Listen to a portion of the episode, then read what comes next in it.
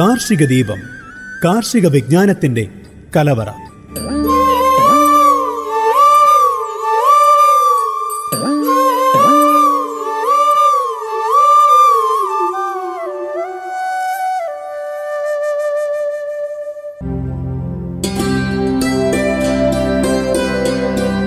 നമസ്കാരം. Global radio ninety one point two F M എല്ലാ പ്രിയപ്പെട്ട ശ്രോതാക്കൾക്കും കാർഷിക ദീപത്തിലേക്ക് സ്വാഗതം. കാർഷിക ദീപത്തിൽ കൂടെയുള്ളത് ദീപ. ഇന്ന് കാർഷിക ദീപത്തിൽ പറയാൻ പോകുന്നത് കുടംപുളിയെ കുറിച്ചാണ് നമ്മൾ കേരളീയർ ഭക്ഷണം വിഭവസമൃദ്ധമാക്കുവാനും പോഷക സമ്പുഷ്ടമാക്കാനും രുചികരമാക്കാനും കുടംപുളി ഉപയോഗിച്ചു വരുന്നുണ്ട്. കറികൾക്ക് രസം പകർന്ന് നൽകി വരുന്ന ഒന്നാണ് കുടംപുളി. ഇത് നിത്യഹരിത വൃക്ഷമായും സുഗന്ധവ്യഞ്ജനവുമായൊക്കെ അറിയപ്പെടുന്നുണ്ട്. മറ്റു പുളിയിനങ്ങളിൽ നിന്ന് വ്യത്യസ്തമായി പഴുത്ത പുളിയുടെ ഉണങ്ങിയ തോടാണ് കറിക്കായി ഉപയോഗിക്കുന്നത്. അതുകൊണ്ട് തന്നെ തോടുപുളി പിണറപ്പുളി പിണറ്റുപുളി എന്നീ പേരുകളിലും ഇത് അറിയപ്പെടുന്നു. ഇതിന്റെ കൃഷിരീതി എന്ന് പറയുന്നത് വെള്ളം കയറി ഇറങ്ങുന്ന ആറ്റുതീരങ്ങളിലും സമതലങ്ങളിലും കുടംപുളി നന്നായിട്ട് വളരും. സമതലങ്ങളിലും കുന്നിൻ ചെരുവുകളിലും ഇത് കൃഷി ചെയ്യുകയും ചെയ്യാം. നമ്മുടെ കേരളത്തിലെ കാലാവസ്ഥയിലും പരിതസ്ഥിതിയിലും ഇത് വളരും. വിത്ത് മുളപ്പിച്ച തൈകൾ കൃഷി ചെയ്യാൻ നമുക്ക് എടുക്കാമെങ്കിലും അവയിൽ കൂടുതൽ ആൺമരങ്ങളാകാനുള്ള സാധ്യതകളുണ്ട്.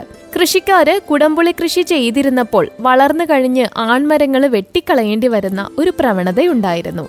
അങ്ങനെ കർഷകർക്ക് ധാരാളം നഷ്ടമുണ്ടാവുകയും ചെയ്തു. വളരെയധികം ഫലം തരുന്ന മരത്തിൽ നിന്ന് ഒട്ടുതൈകൾ ഉൽപ്പാദിപ്പിച്ച് ഈ പ്രശ്നത്തിനൊരു പരിഹാരമുണ്ടാക്കി. തനിവിളയായും തെങ്ങിൻ തോപ്പുകളിലും കവിങ്ങിൻ തോപ്പുകളിലും ഇടവിളയായും കൃഷി ചെയ്യാം. എഴുപത്തിയഞ്ച് ഇന്റു എഴുപത്തഞ്ച് ഇന്റു എഴുപത്തഞ്ച് എന്നൊരു സെന്റിമീറ്റർ ആഴത്തിലുള്ള കുഴികൾ എടുത്തിട്ട് അതിൽ ജൈവവളം നിറച്ച് അതിൽ വേണം നമ്മൾ ഈ കുടംപുളി കൃഷി ചെയ്യാനായിട്ട്. പിന്നെ വരികൾ തമ്മിൽ മൂന്നര മീറ്റർ എങ്കിലും അകലവും ഉണ്ടായിരിക്കണം. ഇനി ഇതിന്റെ സംസ്കരണത്തെക്കുറിച്ച് പറയാം.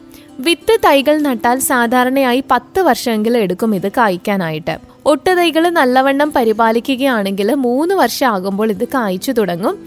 ജനുവരി മുതൽ മാർച്ച് വരെയുള്ള മാസങ്ങളിലാണ് പുഷ്പിക്കുന്നത്. നല്ലവണ്ണം വിളഞ്ഞു കഴിയുമ്പോൾ പറിച്ചെടുക്കുകയോ താഴെ വീഴുമ്പോൾ പെറുക്കിയെടുക്കുകയോ ആണ് ഇത് ചെയ്യാറ്. കായ്കൾ കഴുകി മണ്ണിന്റെയും അഴുക്കിന്റെയും അംശങ്ങൾ മാറ്റി പിളർന്ന് അതിനകത്ത് കുരു നീക്കം ചെയ്ത് മാംസള ഭാഗം വെയിലത്ത് വെച്ച് ഉണക്കും. പുളിയുടെ വിളവെടുപ്പ് സമയത്ത് നമ്മുടെ കേരളത്തിൽ മഴയുടെ സമയമാണ് അപ്പൊ അതുകൊണ്ട് സാധാരണ കൃഷിക്കാര് പുക കൊള്ളിച്ചിട്ടാണ് ഈ പുളി ഉണക്കാറ്. ഇതിൽ കരിയുടെയും ഈർപ്പത്തിന്റെയും അംശം കൂടുതലായിരിക്കും. അപ്പൊ അതുകൊണ്ട് നമുക്ക് ഈ കുടംപുളി കൂടുതലുള്ളവരാണെന്നുണ്ടെങ്കിൽ ഡ്രയർ ഉപയോഗിച്ചിട്ട് ഉണക്കാം. കുറച്ച് പുളി സ്വന്തം ആവശ്യത്തിനുള്ളത് ഓവൻ ഉപയോഗിച്ചിട്ടും ഉണക്കാം. ഇങ്ങനെ ഉണങ്ങുന്ന ശുദ്ധവും വളരെ നാളുകൾ കേടുകൂടാതെ ഇരിക്കുകയും ചെയ്യുകയും ചെയ്യും. കുടംപുളി വളരെ നാളുകൾ കേടുകൂടാതെ ഇരിക്കാനായിട്ട് നമ്മൾ ഒരു കിലോയ്ക്ക് നൂറ്റി അൻപത് ഗ്രാം ഉപ്പും അൻപത് മില്ലിഗ്രാം വെളിച്ചെണ്ണയും ചേർത്ത് നല്ലവണ്ണം ഇളക്കി സൂക്ഷിച്ചു വെക്കാം. ഇങ്ങനെ വെക്കുന്ന പുളിക്ക് നല്ല മൃദുത്വവും ഉണ്ടാവും. ഭരണികളിലോ ഗ്ലാസ് പാത്രങ്ങളിലോ ആണ് സൂക്ഷിക്കേണ്ടത്. പ്ലാസ്റ്റിക് പാത്രങ്ങൾ കഴിവതും ഉപയോഗിക്കാതിരിക്കുകയാണ് നല്ലത്. അതുപോലെ തന്നെ ഇതിന് ഒരുപാട് ഔഷധ ഗുണവുമുണ്ട് അതായത് പഴുത്തുണങ്ങിയ തോടിൽ നിന്ന് വേർതിരിച്ചെടുക്കുന്ന ഹൈഡ്രോക്സി സിട്രിക് ഉപയോഗിച്ചിട്ട് ക്യാൻസർ ദുർമേധസ് തുടങ്ങിയ രോഗങ്ങളുടെ ചികിത്സയ്ക്ക് ആവശ്യമായിട്ടുള്ള മരുന്നുകൾ ഉൽപ്പാദിപ്പിക്കപ്പെടുന്നുണ്ട്. പല ആയുർവേദ മരുന്നുകളിലെയും ഒരു പ്രധാന ഘടകമാണ് സംസ്കരിച്ചെടുത്ത കുടംപുളി. അന്നജം മാംസ്യം കൊഴുപ്പ് ധാതു ലവണങ്ങൾ എന്നിവ ഒരുപാട് ഇതിൽ അടങ്ങിയിട്ടുണ്ട്. ഇതിലെ പുളിരസം വേർതിരിച്ചെടുത്തിട്ട് Citrin Citravax Garcinia spray Garcinia puff എന്നീ പേരുകളിൽ വിപണികളിലുണ്ട്. സത്ത് പല അലോപ്പതി മരുന്നുകളിലുമുണ്ട്. കുടംപുളി കഷായ നിർമ്മാണത്തിനും ഉപയോഗിച്ചു വരുന്ന ഒന്നാണ്.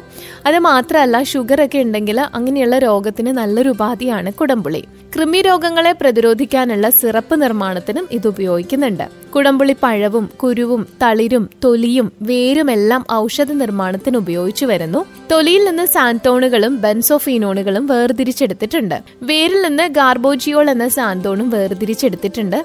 ഇത് ബാക്ടീരിയക്കെതിരെ പ്രവർത്തിക്കുന്നതാണ് നമുക്കറിയാം ഇതിന്റെ ഉപയോഗത്തെക്കുറിച്ച് പറയുകയാണെന്നുണ്ടെങ്കിൽ നമ്മൾ മലയാളികളുടെ മീൻകറികളിലെ ഒഴിച്ചുകൂടാനാവാത്ത ഘടകമാണ് കുടംപുളി. ഇതിന്റെ കുരുവിൽ നിന്നും ഒരു ഭക്ഷ്യ എണ്ണ വേർതിരിച്ചെടുക്കും. ഇത് കോക്കം വെണ്ണ. ഇതിൽ നിരവധി ഔഷധ ഗുണങ്ങളാണ് അടങ്ങിയിട്ടുള്ളത്. ഇത് പാവപ്പെട്ടവർ നെയ്ക്ക് പകരമായിട്ട് ഉപയോഗിക്കുന്നുണ്ട്. മധുര പലഹാരങ്ങളും ചോക്ലേറ്റുകളും ഒക്കെ ഉൽപ്പാദിപ്പിക്കാനും ഉപയോഗിച്ചു വരുന്നു. ഭക്ഷണ പദാർത്ഥങ്ങൾ അമ്ലീകരിക്കുവാനായിട്ട് കുടംപുളി പഴം ഉപയോഗിക്കുന്നുണ്ട്. അത് മാത്രമല്ല ശീതള പാനീയങ്ങളുടെ നിർമ്മാണത്തിന് ആവശ്യമായ ചുവന്ന സിറപ്പ് ഉണ്ടല്ലോ അതിൽ മാലിക് അമ്ലവും ടാർട്ടാറിക് അമ്ലവും സിട്രിക് അമ്ലവും ഉപയോഗിക്കുന്നുണ്ട്. നമ്മുടെ കേരളത്തെ സംബന്ധിച്ച് നോക്കുകയാണെന്നുണ്ടെങ്കിൽ വളരെ എളുപ്പത്തിൽ കൃഷി ചെയ്യാൻ പറ്റുന്നതാണ് കുടംപുളി. ഇതിൽ നിന്ന് കൂടുതൽ ഗുണമേറിയ ഉൽപ്പന്നങ്ങൾ നിർമ്മിക്കാൻ ആവശ്യമായ സാങ്കേതികത കണ്ടുപിടിക്കേണ്ടിയിരിക്കുന്നു. ഇതിന് കേരളത്തിലെ അഗ്രികൾച്ചർ സർവകലാശാലകൾ മുന്നോട്ടിറങ്ങേണ്ട കാലവും അതിക്രമിച്ചിരിക്കുകയാണ്. അപ്പൊ ഇത്രയും കാര്യങ്ങളാണ് കുടംപുളിയെ കുറിച്ച് പറയാനുള്ളത്. ഇപ്പൊ പല സ്ഥലങ്ങളിലും ഉണ്ട് എന്നാൽ ഉള്ളിടത്തൊക്കെ ഇത് വെട്ടിക്കളഞ്ഞിട്ട്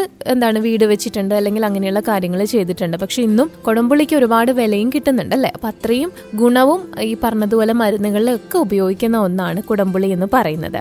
എന്തായാലും ശ്രോതാക്കൾ ഇതോടുകൂടി ഇന്നത്തെ കാർഷിക ദീപം ഇവിടെ പൂർണമാവുന്നു. ശ്രോതാക്കളോടൊപ്പം ചേരുന്നത് ദീപ. ഇത് global radio ninety one point two F M ആലപ്പുഴയുടെ സ്വന്തം ശബ്ദം.